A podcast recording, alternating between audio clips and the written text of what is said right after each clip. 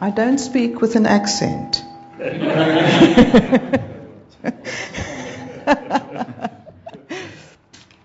um, Greg and I are South African by birth. Um, and we grew up in a time in South Africa when there was this word called apartheid, separation, where our old government um, really believed that white and black and anybody of color had to, had to live separate because they felt that white people were more superior to people of color. And therefore, they made a law in South Africa that white and black had to be separate. And white were really the, the rulers, had the best houses, accommodation, the best schools, the best everything in the country. And so, as white people, we were brainwashed. That means we, the, the, newspapers that we read were all biased towards that way of, of thinking. And uh, our schooling was biased towards that way of thinking. And in the end, when you grow up, being taught these things, you don't know what to believe in the end. Even if you know that something's wrong, you can't put your finger on how to sort it or and the fear, of course, we grew up in a nation where we were very scared because if you put a foot wrong, the security police were at your door. And for our black people, they were also brainwashed into thinking inferior. We've, we've got to, you know, do what the white man says. And uh, I grew up in a home which was quite racist. And, and so this was really put on, put on me from small. And after being born again, and we were in, you know, we worshipped white church only and black church, and then you got a mixed race church, and everybody was kept separate. Um, which, when you think of it now, is so ridiculous and unbiblical, and yet apartheid was supposedly built on the Bible and the Old Testament of the Promised Land, and white people now own South Africa and the Promised Land. I mean, it's quite shocking. And um, even when one was born again, um, we were too scared to do anything about anything because we were also told as Christians if you mix with people of color, you will become a communist. And communists don't worship God, and therefore there was this fear of becoming a communist and then not being able to worship God. What a mess. What a mess. And in the midst of that, God just really got hold of me and, um, and said to me, I must start making friends with people of a different color. That means breaking the law of the land, really, and, um, and so, with great fear, great fear, I went into what we called our townships because you had the white area near the mountain in Cape Town, all very nice. And then you had the township area, which was people li- really living in squalor, in shacks with outside toilets, no running water, inside, a tap outside, um, no electricity, and so on. And, um, and so I went into the townships, and at first, God closed the eyes of the security police as I went in so that they didn't spot me going in, because they would have certainly stopped me. And somehow I got through, and when I came out, I would wave to them and drive like mad to say, you know, it was kind of, because I was so angry with them then, you know. Um, and so God really put His protection on me for a while until, of course, they realized, they took my car number registration and started following me and harassing me and so on. But in the process, I just saw God do the most amazing things. Number one, to me, because He started taking off my way of thinking. He started, I used to put my hands on my head and say, Lord, take this away, this way of thinking. And God, layer by layer, took off that way of thinking and made me see people with a whole new light, see our laws with a new light, which got me into trouble all the time, as you can imagine. Um, and when I was in the townships, other white people were nervous, well, scared of me then, because if they came near me, maybe the security police get them as well. But also nervous to come with me into the townships because it wasn't the done thing. It was dangerous from security police side, but dangerous from being in the townships. If somebody hated you there, you know, it's like dangerous. And so people wouldn't go in with me into the township, so I, I went in alone for quite a number of years. And uh, so I never had any backing. You know, when you go in and you're among people, suddenly you see poverty wherever you are. And people were accepting the Lord because, you know, when, when people are desperate, you only know that Jesus is all you need when Jesus is all you've got and the desperation. And one comes and offers this wonderful God who died for us. And, and I went and I asked for forgiveness for my role in apartheid. Because though I can't tell you that I was blatantly racist to people, my mindset was racist. And also, there's that saying that says, evil prospers when good men do nothing. And we did nothing. And as churches, white churches in general, or the, um, evangel- uh, the evangelistic side of people who believe in, you know, the gospel and, and signs and wonders, we did nothing. We prayed, but we did nothing. Um, and so evil prospered because good men did nothing. And I had to ask God for forgiveness of, for that. And then also, I, every black person I met, I asked for forgiveness, which was a, a total shock to people that a white person would do this, but it was, it was only right. And people got saved.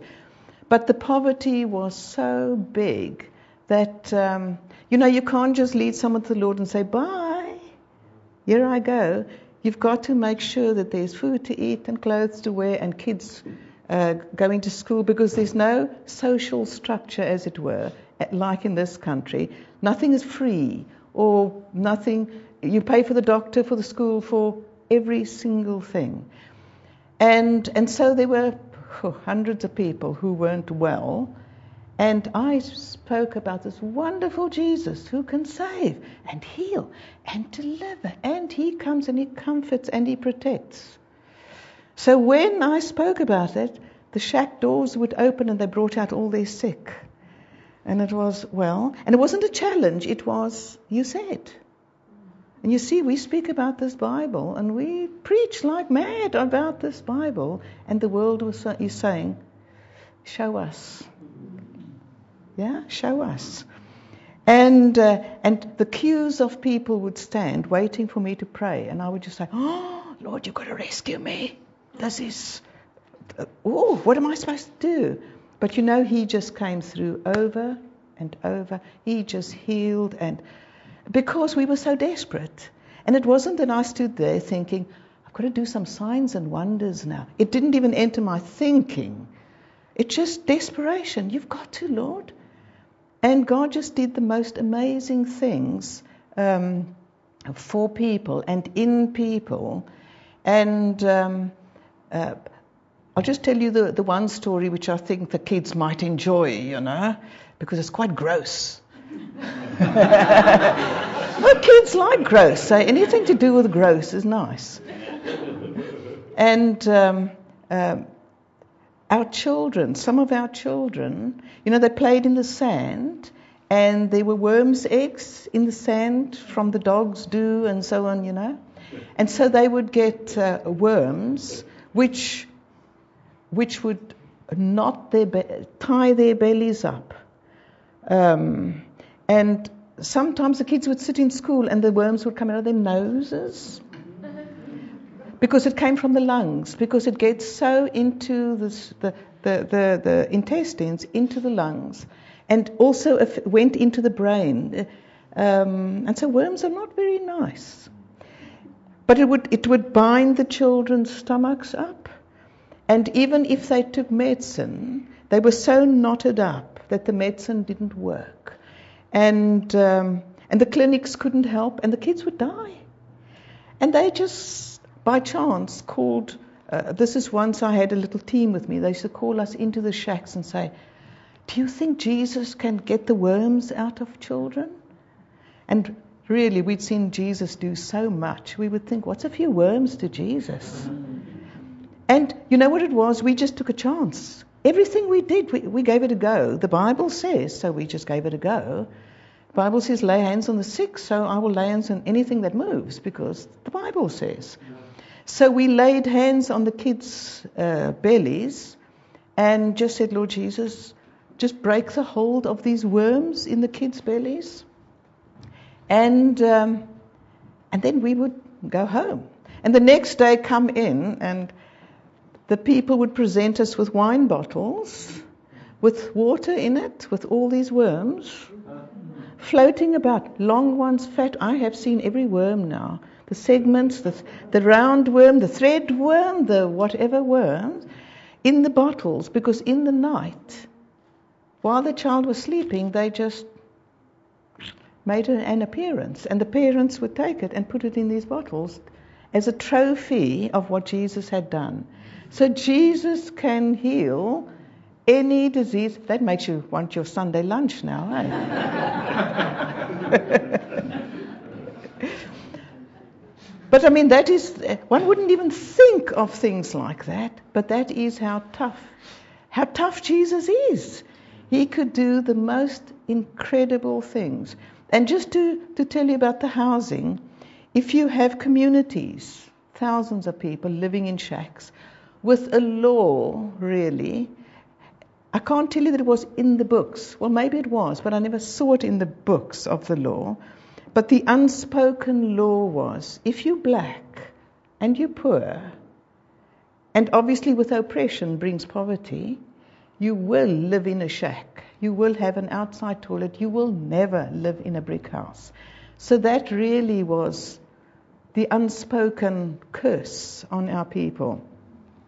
And so I was in this extremely political area of 650 families in shacks. Well, I never knew they were political, and they'd never allowed a white person to put their foot in this area until I went to there. And only a few months later, I heard that I was treading where white men don't tread, you know. Um, but God was so brilliant. He just, he just gave me friends wherever I went. But after about five months of being in this area and just making friends and leading people to God, really, um, they gave me a challenge to say, well, if your Jesus is as big as what you say he is, tell him to give us each a house. We want a house. And that's a, that's a big call, eh? Because not only are we breaking the stronghold of no, no money, and so we need brick houses, but the stronghold that says, you will always live in a shack.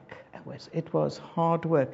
But when they challenged me, I just thought, the Jesus who can heal the sick, make the blind see, get the worms out of kids' bellies, he can give houses. It's like, do you agree? He can do anything.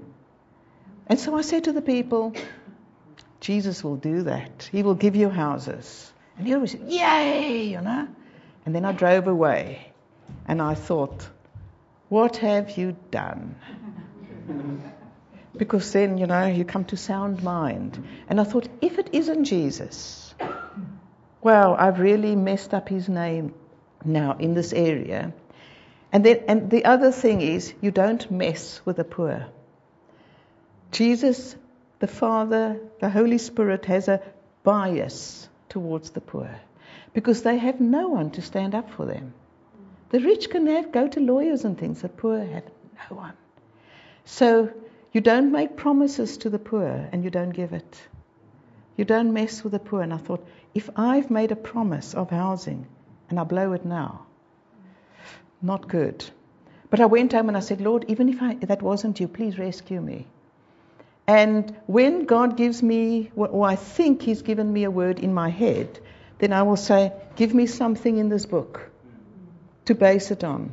And a few weeks later, as I was reading Isaiah 58, it says, uh, You will be called repairer of broken walls, um, uh, uh, you know, and streets with dwellings. And it just, streets with dwellings, and I put a date there.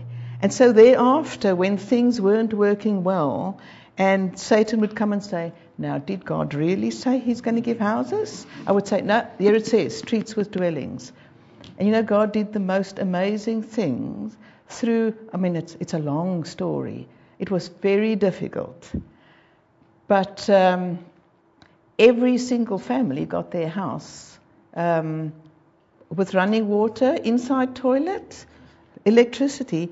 And I think the main thing was when we built the first house, and um, I, I, I, picked up people, we hired these big lorries to pick people up. Now, it's not like the PC-ness here, where you've got to have the belt on and so on. We would like put 50 people on the back of a lorry, and yeah, and uh, and t- took them to the new area, to the new house. And I thought people would be all excited about the bricks and so on, but it was that inside toilet. You know, people stood in a long queue, long queue, and each one used the toilet and flushed. Because if you're born and 90, 90 years old, and some people were 90, and you've always lived in a shack, and you used an outside toilet, which takes your dignity away, and you suddenly can use an inside toilet. You know, when people have a toilet or two or three in a house, one doesn't appreciate even the toilet until you see people standing wanting to use the toilet and then flush it, and we would all clap outside. but I just cried. I just cried. I just cried. And that is a powerful Jesus. That isn't that powerful? He just put the whole community. He said, "I'm going to do it," and he did it. And may I say, no fundraising. We didn't raise. we didn't do any. We couldn't. Number one. Number two, who would give money for an orb kind of township to get houses? God miraculously supplied every uh, rand, and we needed millions and millions and millions. And once we'd broken through, the government, which was then the new new government, said, "We like what you've done. We'll keep on with it." And the houses. Every time we go back to Cape Town and wider, you just see house upon house upon house. That's the role of the church. That's our Jesus. Yeah? Yeah. Okay, let me quickly move on. I don't know if the kids want to.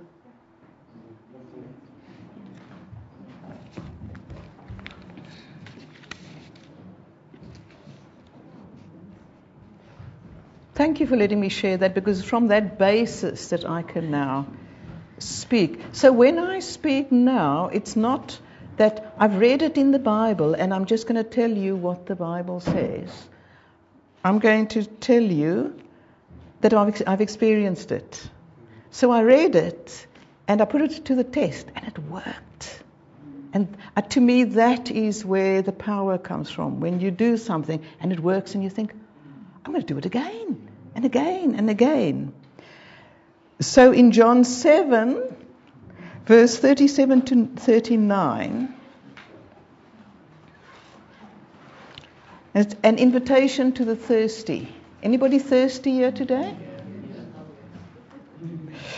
Thirsty for the Jesus who can get rid of worms, give people houses, heal the sick, raise the dead. On the last and greatest day of the feast, Jesus stood and said in a loud voice, and even that, a loud voice, If anyone is thirsty, let him come to me and drink. Whoever believes in me, as the scripture has said, streams of living water will flow from within him.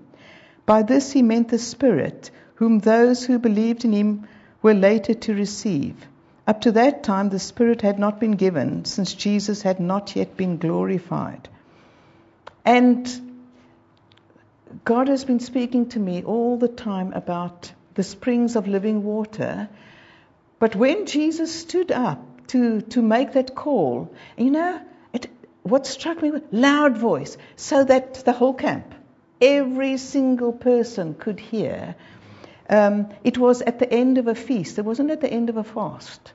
It was at the end of a feast, and people were very happy, and they were rejoicing because the harvest had come in, the harvest had been good, and so on.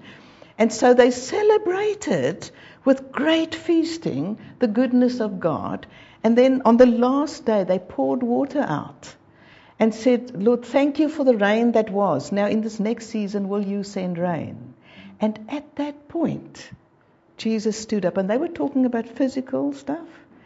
And he said, If anyone is thirsty, let him come, so that out of us will the rivers of living water will flow.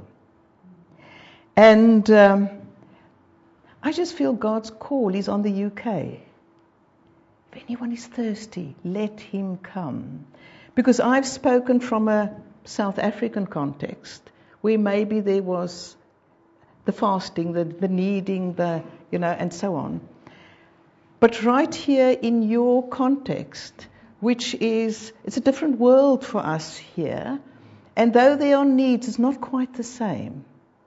And so sometimes the need of God is not actually the same.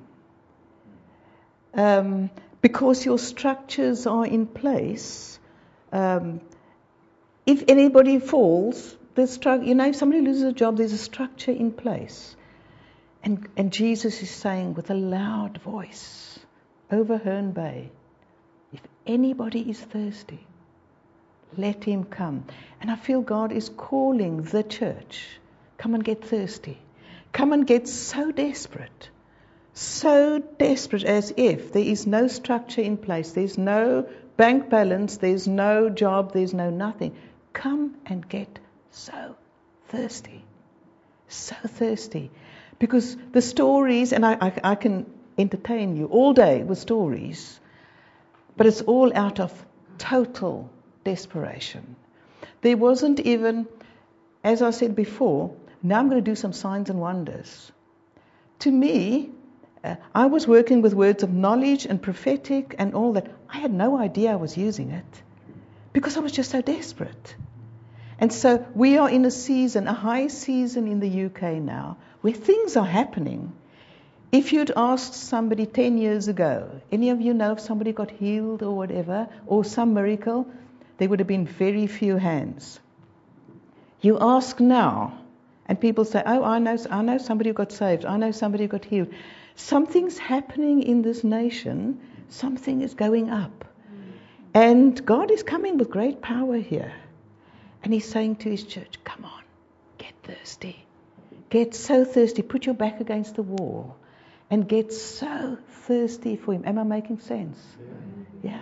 Get so thirsty. He's calling with a loud voice. Get so thirsty. The verses that God has been, I've got it in little papers here because He, he just gave this to me. Um, you know, we often think people don't want to get saved. Yeah? Out there, they don't want to hear. They don't want to hear. And people have said to me, Britain is a tough nation. People are, you know, all very nice, but people don't want to hear about Jesus. Am I right? It's a tough people. They are so tough. And these are the verses that God has given me. John 4, verse 35. Again, wherever we go, we hear people praying for revival. Lord, come and bring revival. Lord, in the past you did revival. Please bring revival. John 4, verse 35. Do you not say, four months more and then the harvest? Lord, bring revival. Four months' time, bring revivals. You know? I tell you, open your eyes and look at the fields. They are ripe for harvest. Even now, the reaper draws his wages. Even now, he harvests the crop for eternal life, so that the sower and the reaper may be glad together. So somehow in our thinking has been, it's so tough out there. And like we as South Africans were, may I use the word, brainwashed into thinking, we can't get, we can't mix with other people. We, how do we relate? We can't. And it was a lie, actually. And so somehow, from where we first came into this nation to the Stoneleigh Bible Weeks in 1993, it was told us it's a very tough nation. This people don't want to know, and you can't say the name of Jesus out there because nobody wants to know.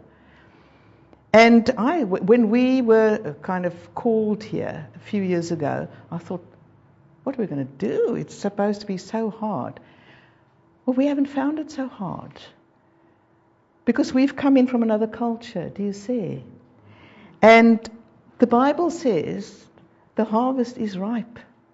Isn't that amazing? But he goes on to say, Matthew 9, verse 37 and 38, the harvest is plentiful, but the workers are few. So ask the Lord of the harvest for workers. And so we stand in many prayer meetings, Lord, eh, come and save. And people say, Lord, will you come and save? Lord, will you come and save? Lord, come and save. And we must do that. But somehow God is saying, I am saving. I am saving. But you aren't throwing your seed out enough. Does that make sense? Because if we just say, Lord, save, and we, oh, it's so scary out there, we are actually not going to see much happening. But as we, we say, now hold on, the Bible says the harvest is plentiful. But it's actually we who are few. Ask the Lord of the harvest. So as we say, Lord, save, Lord, give me somebody. And so the onus is actually on us. Does that make sense? It's scary stuff, I think. It's like, Ooh, that, because the onus then is if we scatter our seed, we've got friends, Jem and Anna Sewell, who live in Maidstone. They've got a farm. Okay? We know them. You, you know them? Yeah. And do you know, every year Jem and Tom have to go and throw the seed out so that now they're in their reaping time. If they didn't throw seed out there, would they be able to reap? But somehow we as church, we ask God, please save. And it is right. We've got to pray. But then we walk out scared. Am I talking to the right people? I'm talking to myself too. We walk out all scared because nobody wants to know. The Bible says that's a lie. Because out there, the harvest is ripe, it's ready. And I think working in the townships and then having to eventually stand against government, which is scary. Go into parliament and take over a room and say, we won't move until you start breaking down apartheid. That is scary, scary, scary stuff. But you know, God would speak to me and say, I want you to do this, or I want you to do that. And, and though the security police or people in parliament or whatever would, whew, they would curse and swear at me for what I was doing, and I would feel so unclean and small in me. I thought, do you know who I am? We said about we are sons of God. Do you know who lives inside me? Do you know that one day the church is going to judge angels and nations. We, you must look around us. And here we think we are too small, or too old, or too young, or too no schooling, or too much schooling. Do you see? It's like we've been conned in a way into thinking we are nobodies. Do you know we are God's plan A? You are God's plan A for Herne Bay. And uh, in Acts 17, verse 26, he said, the Bible says that before time, God knew where He would put us, where we would live. So, no matter who is living here now, you were put here. Handpicked. Oh, but we just decided. No, you were handpicked before time. You would live here because God in Ephesians 2:10 has prepared good works in advance for us to do. So we've each got a little job. We've each got a path in front of us with good uh, deeds in it that God has already prepared, which is quite, quite amazing. So he says, Well, I will have, I think Julian, um, yeah, huh? you came three years ago from, oh, I'll see what I found out in a short time, from Surrey. And you thought, well, where will we live? And you could have chosen anywhere. We live in Herne Bay, Meantime, God knew before time that you would live in Herne Bay because at this point in time there's a job for you as a as a couple and a family to do. And you think, oh, okay. And He's prepared it already. And we're so used to saying, but what can I do? Who am I? And yet, for some people, Billy Graham, he stood on the platform, and it was thousands. For someone else, it's having coffee with people and just saying, Do you know what happened? It's, we, tell, we are good storytellers. And we can chat, especially the women. Oh boy, can they chat and tell stories. Um, but it's, it's the, those are our strengths that God has given us. The openings He's given is because out there they're waiting for the church. Like our old government would swear at me and so on. Um, and I thought, I know who I am. When we go out there, it is tough. And not every, we think, not everybody wants to know. And so they say, Who do you think you? And they laugh and so. But it's a matter of, so what? He lives in us. I often say, when, when we walk into Tesco, Sainsbury, wherever you shop, the glory of God has come to Tesco to bless Tesco because we have walked in there. Is that shocking? It's right, eh? But somehow, in here, we glory and we love it. And we, as soon as we get out there, it's like somebody stands at the door and instead of the pastor in the old days used to shake the hand, now somebody stands and shoves a brick in our mouth. Yeah? And says, You can't. So here we are all very, yes. And out there it's and we sang Majesty this morning. Kingdom authority flows from his throne unto his own. I thought, look at that. We have kingdom authority to do the things that God has planned in advance for us to do.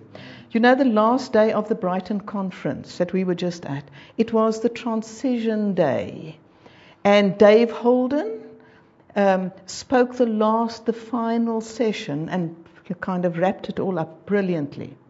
But before that, this man called Martin Charlesworth, lovely man, but very quiet. You don't see him prominent in anything, though he is quite a prominent person in what he's doing. He came down to the mic and he said he just saw a picture. And the picture was of a stage. And the act one on the stage had been completed and the curtain had come down. And that was New Frontiers uh, Downs season. Then it was Act Two, which was the Stoneleigh season. And that act, the, the curtain came down.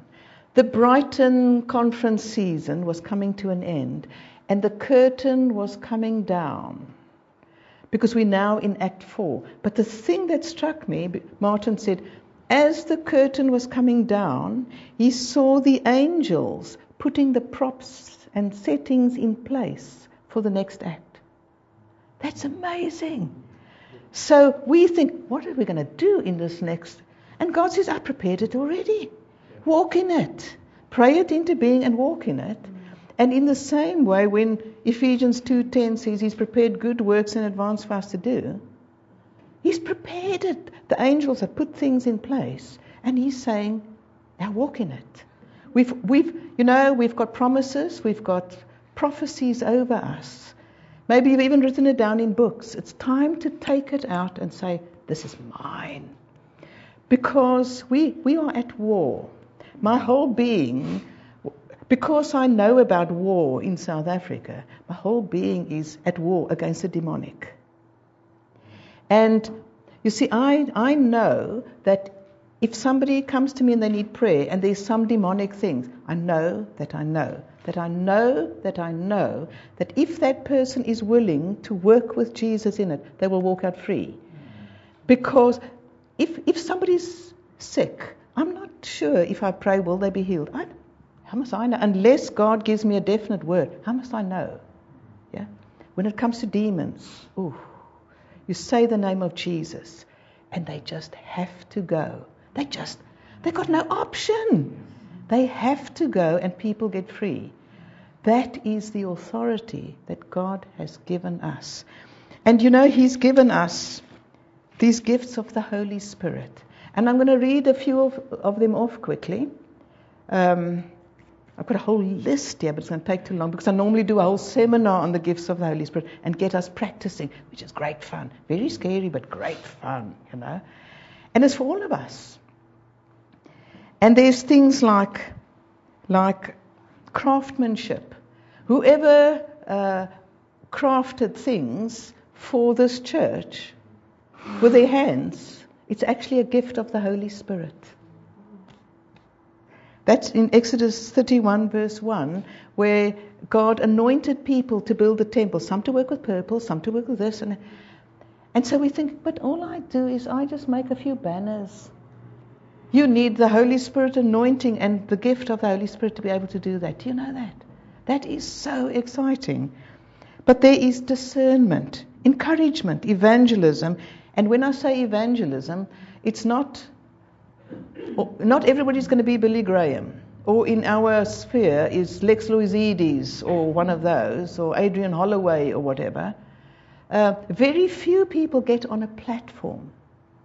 But do you know, we are the evangelists. So when I do this uh, um, seminar on gifts of the Holy Spirit, I ask people to put their hands up, which is not very British, is it? If you, if you recognize this as your gift, I want you to acknowledge and put your hand up. Oh, and people don't know where to put their hands. and then I have to say, you know, it's God's gifts. So if you think that you have the gift of prophecy, put your hand up because that gives it power. You acknowledging this is what God uses me for. Because Paul the apostle said about himself, I speak in tongues more than anyone else. Was he showing off? Or was he saying, God's given me the ability to speak in tongues more than anyone else? So, an acknowledgement of the gifts is so important because then you can pray power into them. And when it comes to evangelism, people are too scared to put their hand up because they think, but I've never led anybody to the Lord. I would then say, but how many seeds have you sown? Oh, I love talking about Jesus. Do you see? We get conned into thinking you must lead someone to the Lord. You just go out and scatter. One day, maybe you get a bonus of leading someone to the Lord. Just scatter the seed. And so we're too scared to put seed out because nobody gets saved. And what if I don't lead that person to the Lord? So what? Evangelism is like a scale 1 to 10. You might be number one who scatters. Then you still need two, three, four, five, six. You might be number seven you might be number nine. And glory, you might be number 10. And then you reap what nine other people have sown. Does that make sense? It just, it just puts it into perspective. We must just throw out our seed. And if we don't reap that, well, glory, someone else is going to reap. But let's throw it out.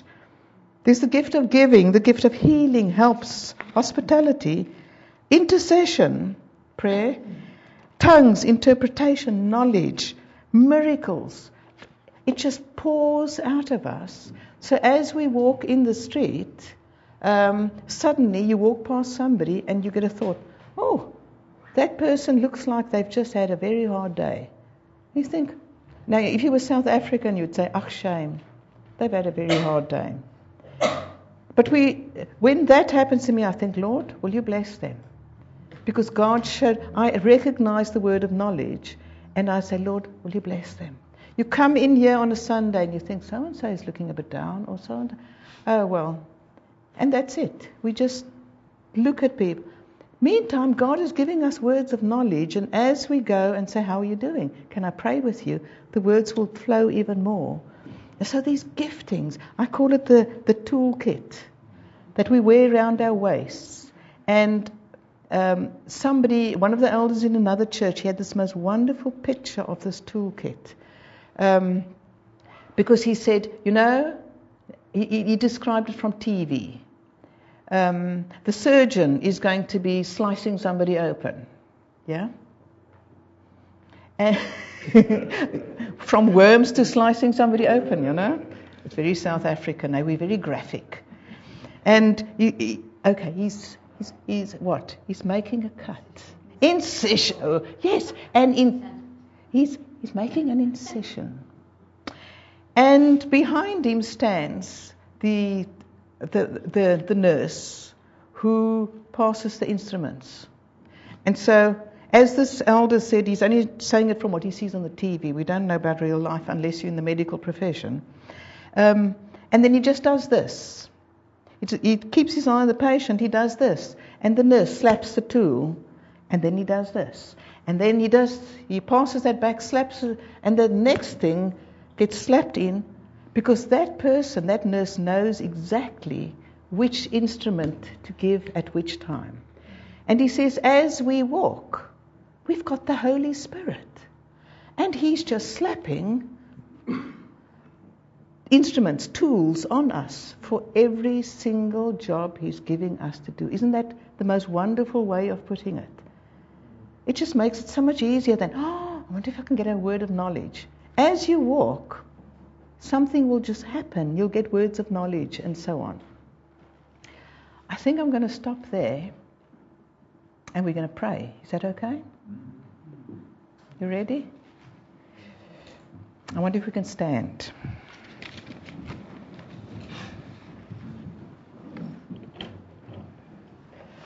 And Father, I went right off my notes and I put things together that fit just as you put it in my head. And so I want to ask, Father, that you will come and make things straight in people's minds, make everything fit together. I want to ask, Lord, that if any fear has come on anybody from what I've said about we should be out there doing the stuff, sowing the seed, I want to ask you break the hold of fear over people. And if you will, I wonder if you will put your hands up as the thirsty ones coming where Jesus said with a loud voice, He said, If anyone is thirsty, let him come. Because, ooh, what I've spoken about, the signs and the wonders, even throwing seed out there, we need to be so filled. We need to be so desperate. Because you know what? We can't do it by ourselves. It's dead works. The key to everything I do is, Lord Jesus, please rescue me. You got me into this. Get me out. What must I do now? And He just shows me and tells me. And Holy Spirit, will you come and fill each one to overflowing? We're desperate people. In your church, do you come forward? Yeah? Okay. I think we need a we need if anyone is thirsty, come. If anyone is